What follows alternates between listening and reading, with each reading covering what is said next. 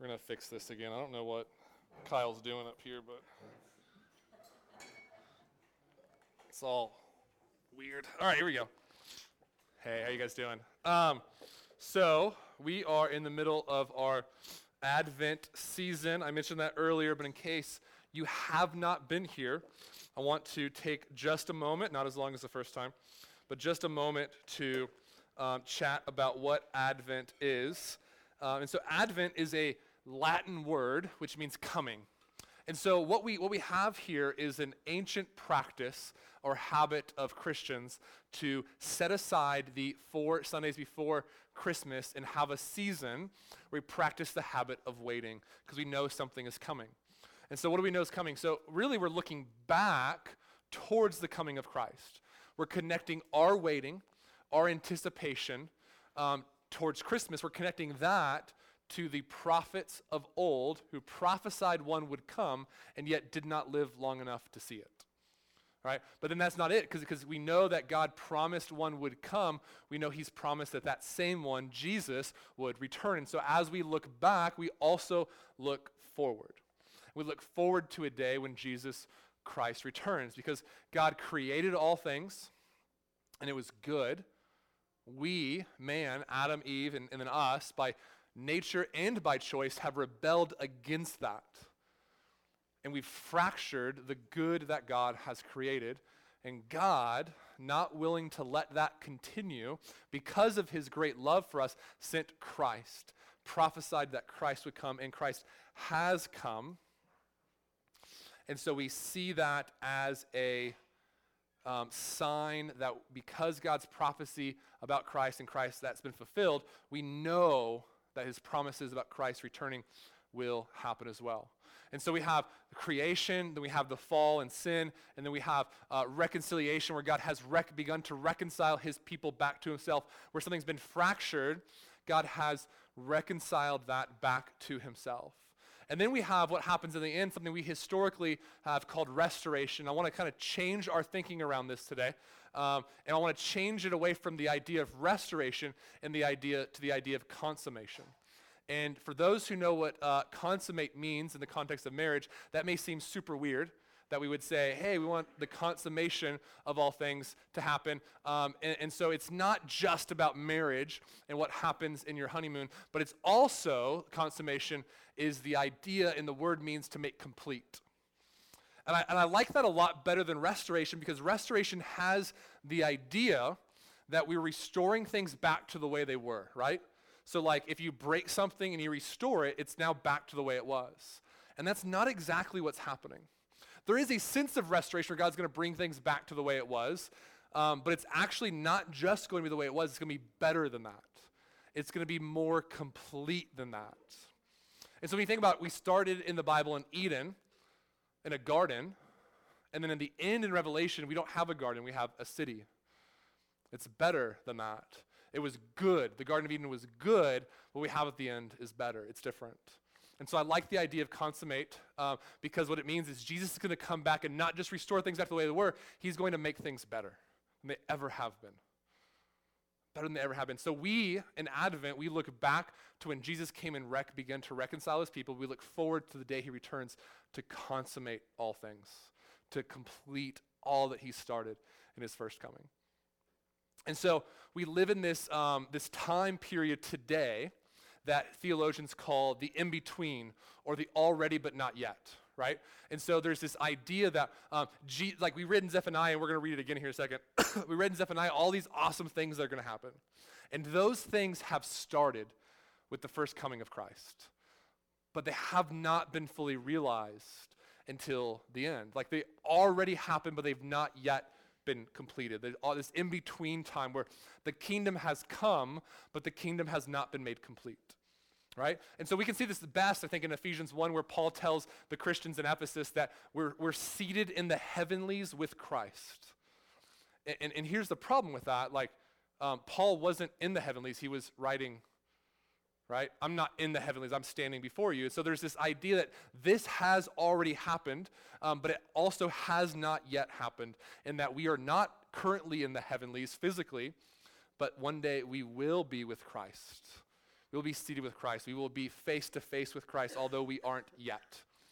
But in a sense, we're still with Christ because he has sent his spirit, right? So there's this already but not yet, and there's, there's this tension that happens because we, it's, it's, it's started, but it hasn't been complete. So as we read Zephaniah and we dig into this book that you probably had to use your table of contents to find, right? Because we're not in Zephaniah a lot, small, it's towards the end, and pro- some of you guys probably thought Elise was making it up. Like, you're like, that's not a book, that's not, it can't be. I've never heard that. But it's this book that gives these promises at the end of this thing that's going to happen. And, and we can see how these promises have begun to be fulfilled, but have not yet been completed.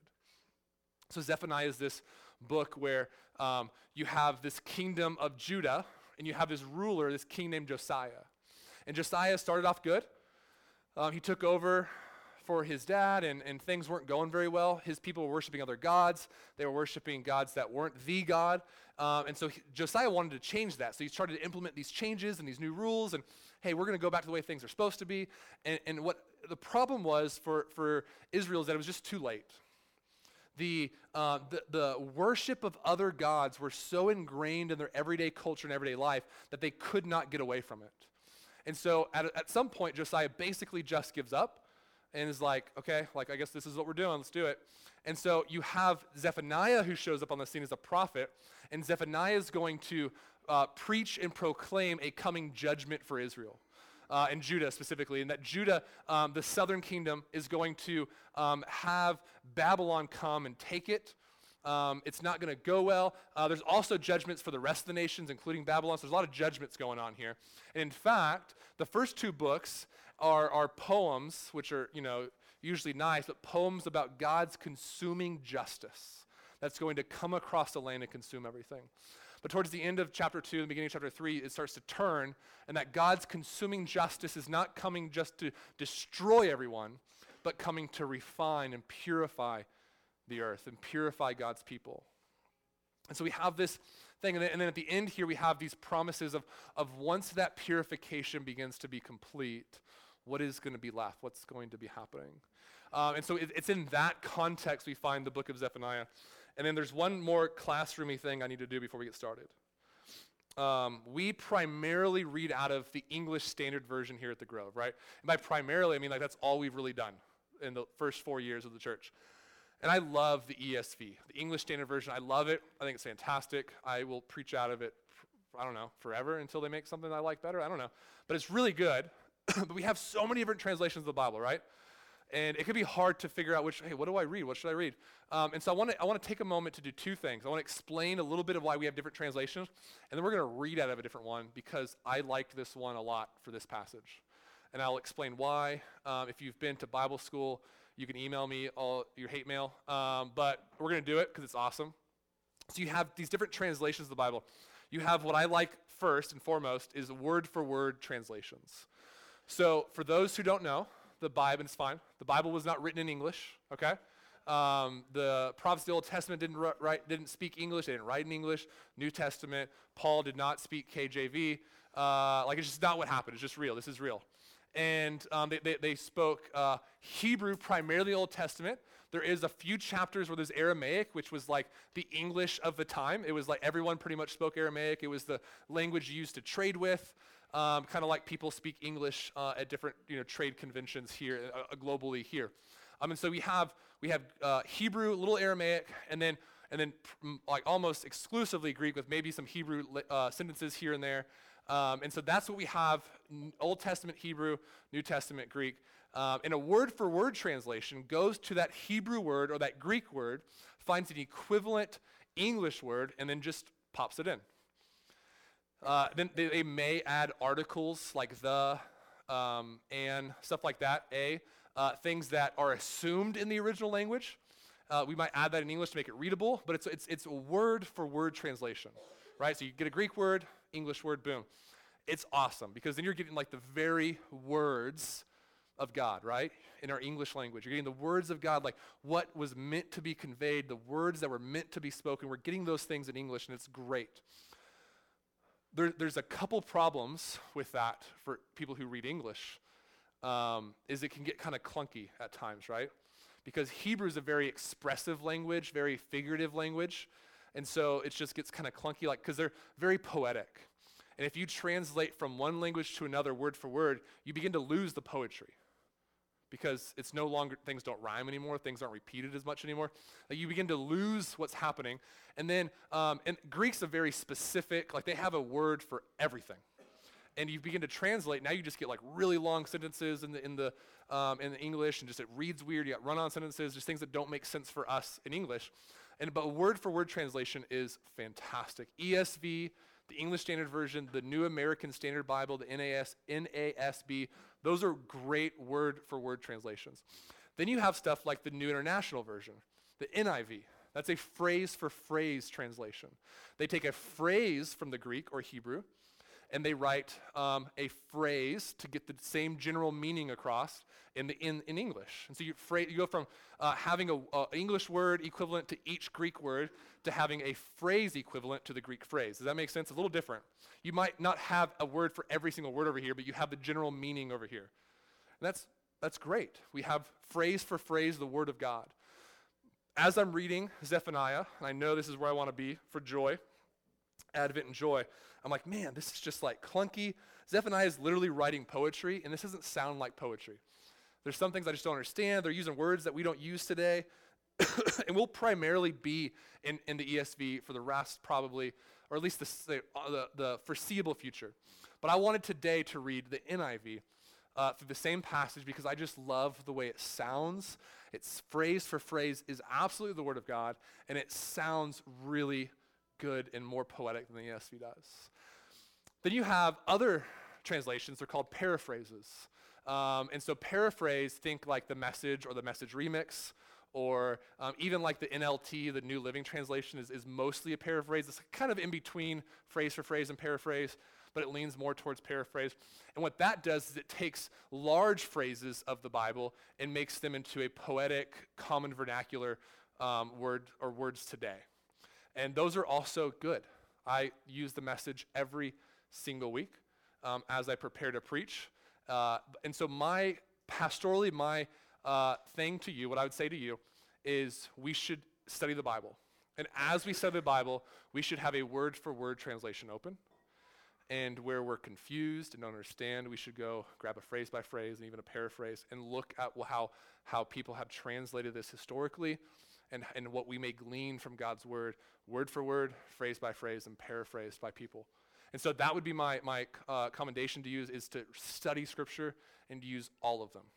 And so today we're going to use the NIV as we chat about Zephaniah. So Zephaniah, uh, you probably didn't bring your NIV Bible today because we don't use it ever. So it's going to be up here on the screen. Uh, I'm going to read it, and uh, we have you covered up there. And so here we go, starting in verse 9 again, chapter 3. then I will purify the lips of the people and all of them may call on the name of the Lord and serve him shoulder to shoulder. From beyond the rivers of Cush, my worshippers, my scattered people will bring me offerings. On that day, you, Jerusalem, will not be put to shame. For all the wrongs you have done to me, because I will remove you from your arrogant boasters, never again will you be haughty on my holy hill. But when I, I will, but I will leave within you the meek and humble. The remnant of Israel will trust in the name of the Lord. They will do no wrong, they will tell no lies. A deceitful tongue will not be found in their mouths. They will eat and lie down, and no one will make them afraid. Sing, daughter Zion. Shout aloud, Israel. Be glad and rejoice with all your heart, daughter Jerusalem. The Lord has taken away your punishment. He has turned back your enemy. The Lord, the King of Israel, is with you. Never again will you fear any harm. On that day, they will say to Jerusalem, Do not fear Zion. Do not let your hands hang limp. The Lord your God is with you, the mighty warrior who saves. He will take dr- great delight in you. In his love, he will no longer rebuke you, but will rejoice over you with singing. I will remove from you all who mourn over the loss of your appointed festivals, which is a burden and reproach for you. At that time, I will deal with all who oppressed you. I will rescue the lame. I will gather the exiles. I will give them praise and honor in every land where they have suffered shame. And, and, at that time, I will gather you. At that time, I will bring you home. I will give you honor and praise among all the peoples of the earth when I restore your fortunes before your very eyes, says the Lord. And that is the word of the Lord for us this morning, phrase by phrase. And so uh, I just love this passage of Scripture. There's some really cool things going on to, uh, to a people who have just been promised justice is coming, and they're on the wrong side of it. Justice is coming, and you're on the wrong side of it, yet it's not coming to destroy you, but to purify you. And so, this is the context we have. Um, and what we see here is something um, that I think we can just call, and, and one of the songs we're going to sing, I love the words it uses, is, is um, relational strife and discord is, gonna, is, is, is amongst us, and it's going to go away. So I'll purify the lips of the peoples, that they may call on the name of the Lord for, and serve him shoulder to shoulder. In, in the ESV, it says, uh, they will call upon the name of the Lord and serve with one accord, shoulder to shoulder, one accord. They will be one people worshiping the Lord, serving the Lord. But um, to do that, there's some things that have to happen. They got to purify the lips of the people. We, we live in a age um, today that loves to be angered about things, right? Like we love to be upset. We love to complain. We love to be outraged. In fact, uh, uh, several years ago, a writer for The Atlantic uh, coined the term outrage porn. And it's this idea that we just love so much to be outraged. We will look for it. Uh, we, we, like it. We like it. We like, like, just go on Facebook. Everyone loves being outraged. They will share their outrage with everyone, and, and it just feels good, right? We just love doing it. And so, and so we do it. Uh, we share articles that make us upset. And, and, and, as we go into an election season or we find ourselves in the middle of an impeachment, it just, it just gets turned up, right? Like everyone's sharing stuff. Uh, people are, are, are sharing things. Here's something we need to be careful of as Christians. This is not part of the sermon necessarily. Um, we need to be careful what we share online, right? Not every article online is true. Um, and, and when we share things that aren't true, we are really lying and we're sharing lies and partaking in those lies. And so we need to be super careful what we share. And we know what that means for the most of us because we can't verify the stuff in the article. We're probably just not going to share it, right? Because we just don't know. And there's no way for us to know. And, and, and here's an example of it. I don't want to. I'm not getting political, but here's an example. We have um, several months ago, you had uh, this, this Catholic school go to Washington, D.C and uh, you had this, this boy wearing a Make American Great Again hat. We can argue whether that, that's a good hat or not uh, later. It's not today's sermon.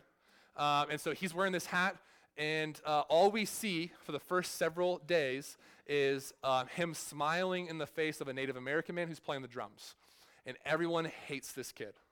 He's making fun of Native Americans. He's mocking them. He's a horrible person. This is the Covington school kid, is what, is what if you want to Google. If you never heard of this, praise God you didn't see this and it was subjected to this uh, div- division in our country. But everyone hated this kid. Horrible kid. Why is he mocking this Native American guy He's just trying to play the drum at the Capitol? That's all he's trying to do. He's just a nice guy. And that's what, I mean, people were sharing it. People were like, this is horrible, this kid. Catholic kids with, you know, Make American Great hats. He's racist. He's like all sorts of things. And then, and then after a couple days, some longer clips came out. And, and, what really happened was that these kids were there um, where they were supposed to be to meet their, uh, their teachers so they can get back on the bus and go home. So they were standing where they're supposed to be, and this group of protesters were yelling and shouting at them. And according to the Native American guy, he came into the scene and got in front of that kid himself. The kid didn't go in front of him. He went in front of that kid to try and get, make peace between the two protesters. And that kid never moved. And, and, and, he was smiling, which some see as mocking. I don't know what I would have done if some dude just started stood in front of me, started playing the drums in my face, like I would probably move, but smiling seems like an okay reaction. So we went, we went from hating this kid to like really, really left-leaning news, or, news organizations apologizing and saying, we didn't know, we didn't see the whole thing, we kind of, we jumped the gun on this one. But this is a, just one example, and I hate to even bring it up, but one example of people sharing things before they know the whole story. And the whole country loved being mad at this kid. They loved it. But think about what it did to this kid who went to school one day, went on a field trip, and now his face is all over America, his face is all over Twitter, and he's being hated. And we can make judgments about his hat, but whatever, like he did, like it doesn't seem like he did anything that day, anything wrong that day. Seems like he was just standing there waiting for his, his uh, teachers and field trip leaders or whatever. What are they called? Chaperones. And, and this kid's been hated. And we can say things like, you know, we learn as a kid that um, sticks and stones may break, break my bones, but words will never hear me. What greater lie have we told kids than that statement, right? A more true statement would be sticks and stones may break my bones, but words will wound my soul forever, right? Like that's just what, that's how it feels when we, when people say things. So this kid has all these words said about him, and I'm not trying to defend the kid. I'm just saying, why did, why were people so excited to share something they knew nothing about? Because we love outrage. We love this. Why do we love outrage? Here's my contention. We love outrage because of the deep shame we feel about ourselves. And it feels so good to put that shame onto other people. And we see this from the beginning of creation. Adam and Eve were created, it was very good. Serpent comes in, tempts Eve. Hey, there's this tree. God told you not to eat from it. He said you'd die, but you're not going to die. You'll be like him. He doesn't want you to be like him. Eve forgetting that God said, You were already like me, created in my image, wants to be like God, something already exists for her. She takes the fruit, disobeys God, hands it to her husband, Adam. He takes it, eats, and immediately they go from being naked and unashamed to hiding and ashamed. The, the idea, I, I love the verse naked and unashamed, that Adam and Eve were naked and unashamed. It's not just because they were naked, although I think that's cool. Uh, it just be, but it'd be nice to, to, to be known completely and not have to cover any of my stuff up, right? And not feel shame. Like I don't think it's talking about being physically naked. I think I think really if we if we read it in the context, they are completely known by one another, completely known by God, and yet they feel no shame. Imagine today how you would feel if someone knew everything about you. They knew not just what you've done, but what you think. How much shame could you feel? It'd be unbearable if someone knew all the thoughts that I have in my head. But this is where they were fully known, unashamed. And now shame comes in. They're hiding. God comes, Hey, Adam, where are you? Oh, I'm here. Why are you hiding? Well, because we're naked. Who told you you were naked? What have you done? Did you eat of the fruit I told you not to eat? And, then, and so, so now there's this shame on Adam. What is Adam's first reaction to do? Hide. What's his second reaction? To blame someone else. It wasn't me, it was that woman whom you gave me. I can't decide if he's blaming Eve or blaming God, right? Like, I feel like both are in there. He's saying, it's, it's that woman who you gave to me. It's your, it's, it's your fault, it's her fault, it's anyone's fault but mine. For, for the record, real quick, um, Adam blames Eve, and a lot of people like to joke about how Eve brought sin in this world. The Bible will never again mention Eve as the one bringing sin in this world. It'll always point back to Adam. Adam had the responsibility, he failed. will never talk about Eve again in, in, that, in that context. Only Adam did. God never says Eve brought sin in this world. The first Adam did. So Adam does this, he blames others, and that's what we do. That's why we love outrage so much. I really believe this. We love outrage and we love being mad so much because we feel this deep shame, and so we put that on others. We will say things about other people, and this gets, ra- again, ratcheted up during election season, right? We like to, to shout out stereotypes of, of other people and their, their political beliefs. We like to, to, to um, degrade people. Like, we just love being outraged. We love complaining so much just like always complaining. There's always something wrong with every little thing because there's something wrong with us and we want to cast, get people away from looking at that. We want to get them looking at what's wrong out here. Because if everyone's consumed with what's wrong out here, they won't see what's wrong with me. And so we love doing this. Yet God's coming to purify our lips and to turn our shame into praise. And so we live in this time, this already but not yet time, where we're like, we, we, we have shame, but Jesus died on the cross and he bore our shame. So today, this moment, for those who are in Christ, you do not have to feel shame. You have chosen shame. You have believed lies. You do not have to feel shame. Yet, there is a day coming where you just will not feel shame. Today, you don't have to. And when Jesus returns, you, returns, you won't. That's the promise that we have here in Zephaniah. He says, he says, uh, they will, uh, I, then I will purify the lips of my people, and that all of them may call the name of the Lord and serve him shoulder to shoulder. In verse 11, on that day you, Jer- Jerusalem, will not be put to shame for all the wrongs you have done to me. So that's good news. We will no longer have shame. Later in Zephaniah, we read it already. He's going to turn our shame into praise. This is the good news of Christ's return and, and, where we begin to, to, to remove shame, that discord we have with one another begins to be removed because we're no longer lashing out. And we, and we know it's true. Forget outrage at other people out here. Think about your just your relationships with your family. When you have sin in your life, and maybe even God help a secret sin that no one knows about, you are quick to lash out at others. You are short with your spouse, you are short with your kids, you are distant from your friends. Like you bring strife into your relationships because of this secret, deep shame that you have. And so when that shame is removed, these relationships begin to change.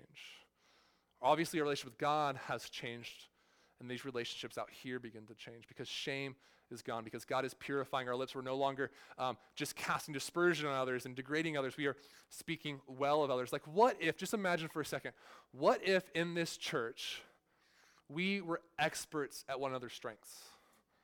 Like, what if we just knew what everyone around us was good at? and we, we thanked them for it. We told others about it. But, but oftentimes, where do we find ourselves? Experts in their weaknesses. And we love telling others about it. Because maybe if we focus on this guy's weakness, no one will see mine. God's going to remove that. He's begun to remove that. And one day he will return and it will be removed. Verse 14 Sing, daughter Zion. Shout aloud, Israel. Be glad and rejoice with all your heart, daughter Jerusalem. So he's this command to sing, to rejoice. Um, there, I mean, it's just like we talked about it several months ago when we did our, uh, the, you know, our sermon series about the church and like what we do on Sunday mornings when we when we gather. But singing is still just a weird thing, right? Like, uh, it's not just a weird thing to do on Sunday mornings. It's just a weird thing what happens when we sing. Um, I have uh, some people I know uh, who like this band called Hanson. You guys heard of Hanson?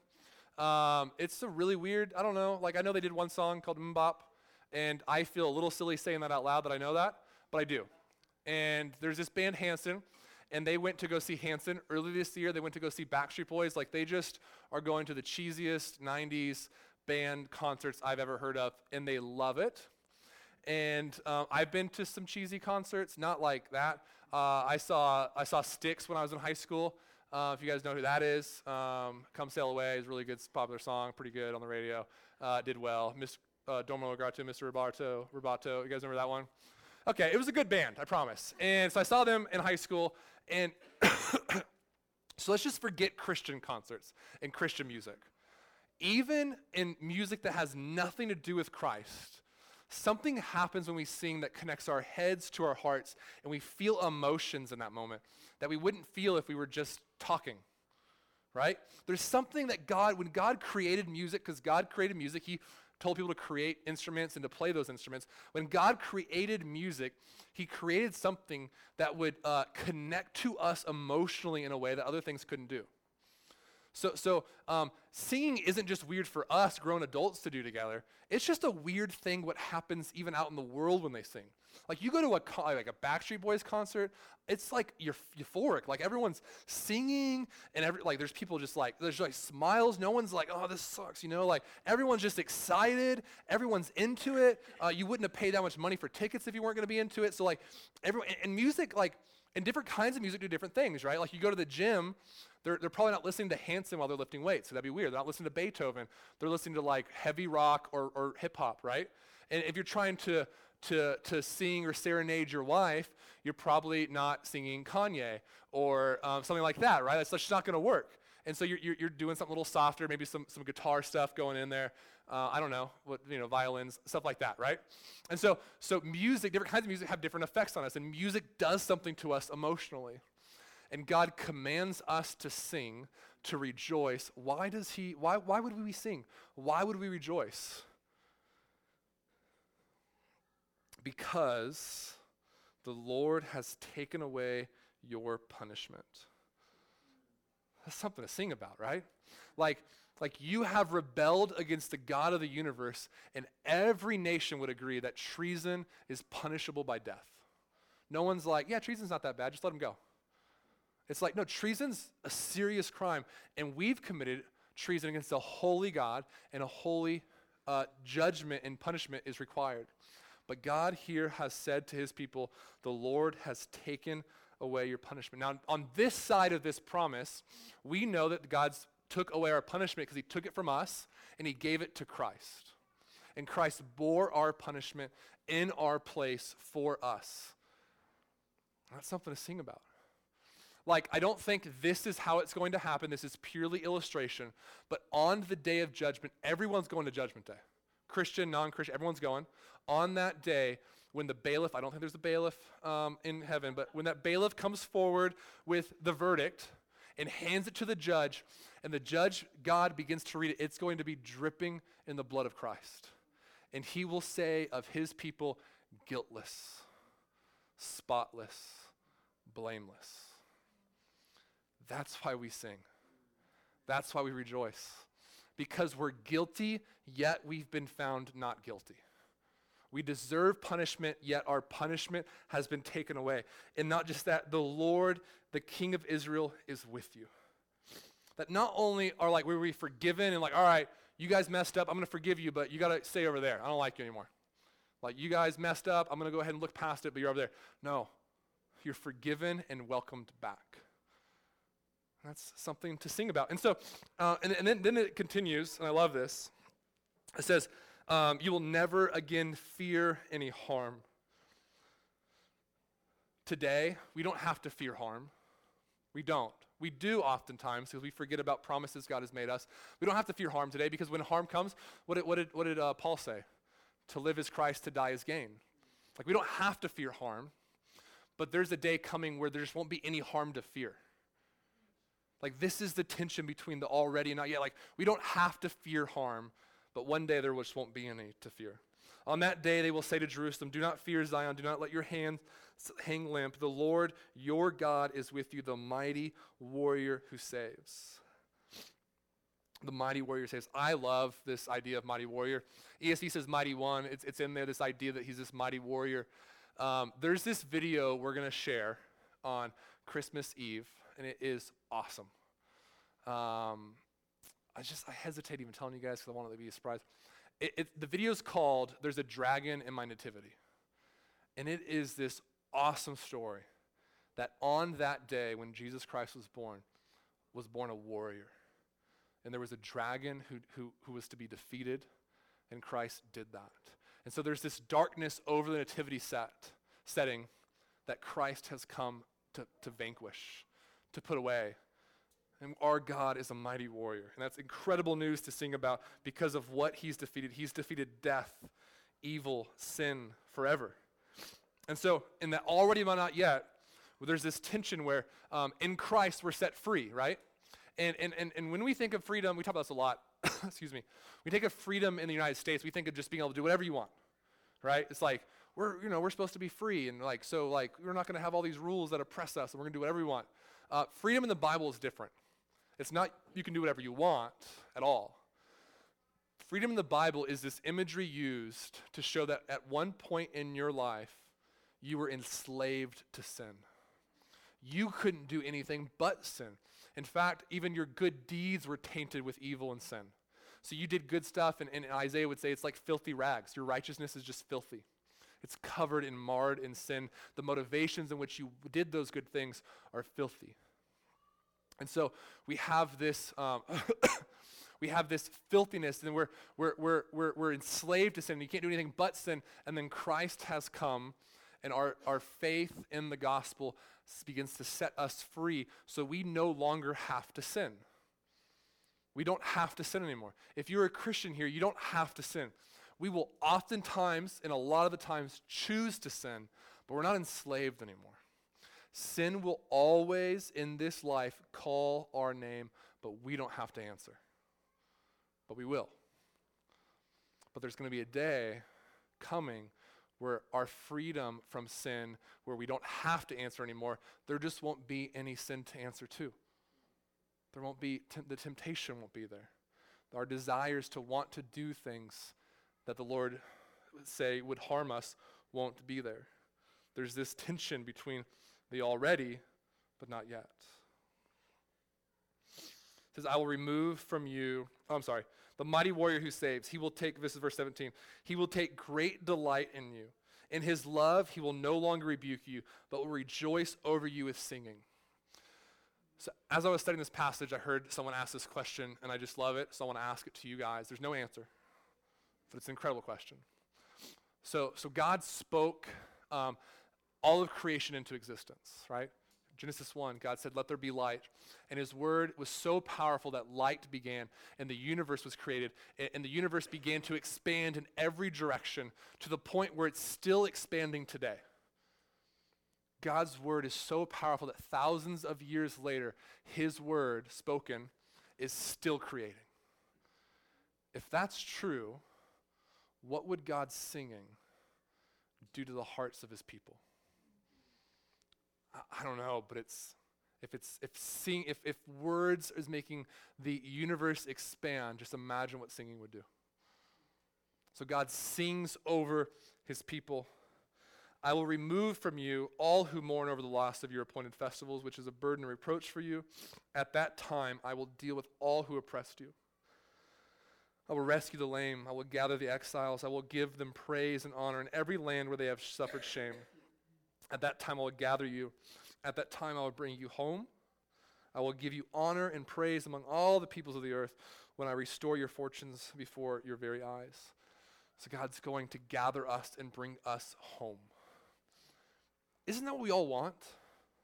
Like, I find it really interesting that we all long for a place, even non-Christians long for like a utopia, right? A place that's perfect and there's no there's no crime, there's no shame, there's no anger, there's no death. Like we all want that. Like we all long for a place that we haven't been to yet. Isn't that like I feel like that's just God's grace that He's placed in our heart a longing for a place that yet once existed, but we've never been. And we want to go back. We have this longing, and God's going to gather us and bring us home. And it's going to be good. And this is the end. This is, this is what we look forward to in Advent. When we look back and, and remember God's promises and the coming of Christ, that should make us confident that the promises of Christ return, the promises of Zephaniah, the promises of Revelation are absolutely going to happen. If God can march history to, a, to where a man was born of a virgin in a specific town, then he's going to do what he says he's going to do. God's speaking is his doing, and it's done. And this is the this is this is the really interesting thing, is that um, in on the cross Jesus said it is finished, and in Revelation we see Jesus says it is done. Right, and so there's a sense that God's saving work is finished, but that the consummation, the coming of the kingdom, is not done until Revelation. The saving work, we are saved, and we are being saved or being purified by the consuming fire of justice even now. And, and, and then one day we will be saved and it will be done. And so we long for that day and we sing for that day. We sing for a day where there's no more discord between one another, where we are together as one, serving the Lord shoulder to shoulder, singing as one. And so, man, there's very little application here today. It's just really good news. Our application is we should be a people who sing and sing joyfully. Now, listen, we're going to have a chance to do that in a second, and I'm fully aware that some of you are not very good at singing. Like, I get it. I'm not very good. Um, I uh, probably should not sing, but I have to because God commanded it, and I just want to because of this news. And so we sing whether we're good at it or we're not. Now, we're going to place people up here who are good at it so they can lead us, but out there, it doesn't matter what your skill level is, right? Like, it doesn't matter. And we should still be able to hear your, your cruddy singing. Like, it should be that loud. Like, we should shout and we should rejoice. And, and, and, and we're, we're, sometimes we're really good at shouting rejoice. Sometimes we're not. And I want us to be a church who's just always good at it. I don't know what, I mean, it's the songs or what it is, but sometimes you guys are just like, oh, and like, I'm just like, man, I wish they'd turn off the microphone so I could just hear these people all the time. And other times I'm like, why is no one singing? So like, I want to tell you as your pastor, I love your voices. Would you please use them all the time? Sing loud, shout, do it. I wish, I, I'm going to try and sing louder. I, I don't have, some of you guys are really bad at singing and you do it really loud. And, and, and I love it because I wish I had your freedom to just be bad and loud and love it. I am, God's working on it. He's purifying some, some pride in my heart and some, some fear, but I'm going to get there. Just pray for me. But I'm going to sing and we're going to shout and we're going to do that today. there's some, there's a song that's like based on minor chords, so it's going to feel like you shouldn't sing and shout, but just do it. Just sing and shout, right? Like this is like because we have incredible news that we should sing and shout and rejoice about. And so we're going to have a chance to do that. And, and, and, not just today, but do it in your car, do it in the shower, do it um, around, like do it during Christmas. Do it, like just, just do it. Just do it next Sunday. Do it uh, on Wednesday when we have our, or was it Tuesday or Wednesday we're having Christmas Eve? I think it's Tuesday because Christmas, Christmas on Wednesday. Come here, Christmas Eve, sing loud. Like, let's just be a loud people. We should be louder than the Backstreet Boys and Hanson, right? Like we should sing louder here than they do there because we're singing something that's awesome and they're singing about God knows what, okay? I don't know. I don't know any other Hanson songs. I don't even know what MMMBop's about. I don't. But it's good. It's a good song. And so we should be louder. So let's sing. We're to have a chance to do that. So we're to we're to take a moment here. I'm to pray and we'll transition into a time where we practice this singing. We, they, we have a reason for joy. We have a current reason for joy because God's doing this stuff right? And God is. And I know it's hard. Like Christmas is here, which means some of you guys are going to have family who visit, or you're going to go visit family. And, and some of them you're going to be like really excited to see this person. And other people you're going to be like, I'm not that excited to see this person. Like I'm just not. Like I don't, like I know them and I'm not that excited, right? Like though we have this discord in our families. And, and I know Christmas can be hard. We can have um, Christmases this year. It's the first Christmas without someone's close to us. We can have Christmases where it's the first Christmas that I was supposed to have a child with me and I don't. Like there's so many stories we could have that, that really would just say like there's no reason for joy this Christmas. And, it, and I'm not taking away from those things at all. But no matter what you're going through, I promise there's a reason for joy this Christmas. Because what God has started on the cross is going to be consummated, made complete in his return. And that's something we can rejoice about. Something we can. In the midst of brokenness, in the midst of the darkest days, we can say, My God is enough. And He's one day going to turn my shame into praise. He's going to exalt me. He's going to answer to my oppressors. Like, this is my God, a mighty warrior who saves. And so we can rejoice. And so we're going to sing. And we're going to have communion. If you're a Christian, and you've received the gift of salvation from God, you've put your faith in Christ and repented of your sins, and not perfectly, you sin and you need strength, come up here, take communion. This is us remembering God in Christ coming, dying for us, his blood being spilt for us, that we may be called guiltless, spotless, blameless. So you take communion and to, to remember that and to rejoice. You come up this way. You can come over here, take communion, grab a cup, grab some bread, uh, eat it, drink it, say a prayer thanksgiving, and then we can come back to our seats and just keep singing. If you're a member here of the Grove, um, this is your opportunity also to give. You can give online, but we also have a box here where you can put your giving in to support the work of God here at the Grove. If you're a guest here today, this is not us saying, hey, we'd like your money, thanks for coming. It's not it. This is for our members and people who are committed. Uh, so I don't, want, I don't want anyone to feel like they have to give today. Uh, but then also, uh, if you are a parent and your kids in uh, Grove Kids, this is an opportunity for you to also go get your kids, bring them out here to sing with you, to hear God's people sing and rejoice prayerfully loudly, right? And so we, you can go get your kids now. You don't have to, but that's opportunity for you to go and, and let your kids see God's people singing and rejoicing. So I'm going to pray for us, and then we'll get after it. Father God, I thank you so much for your people.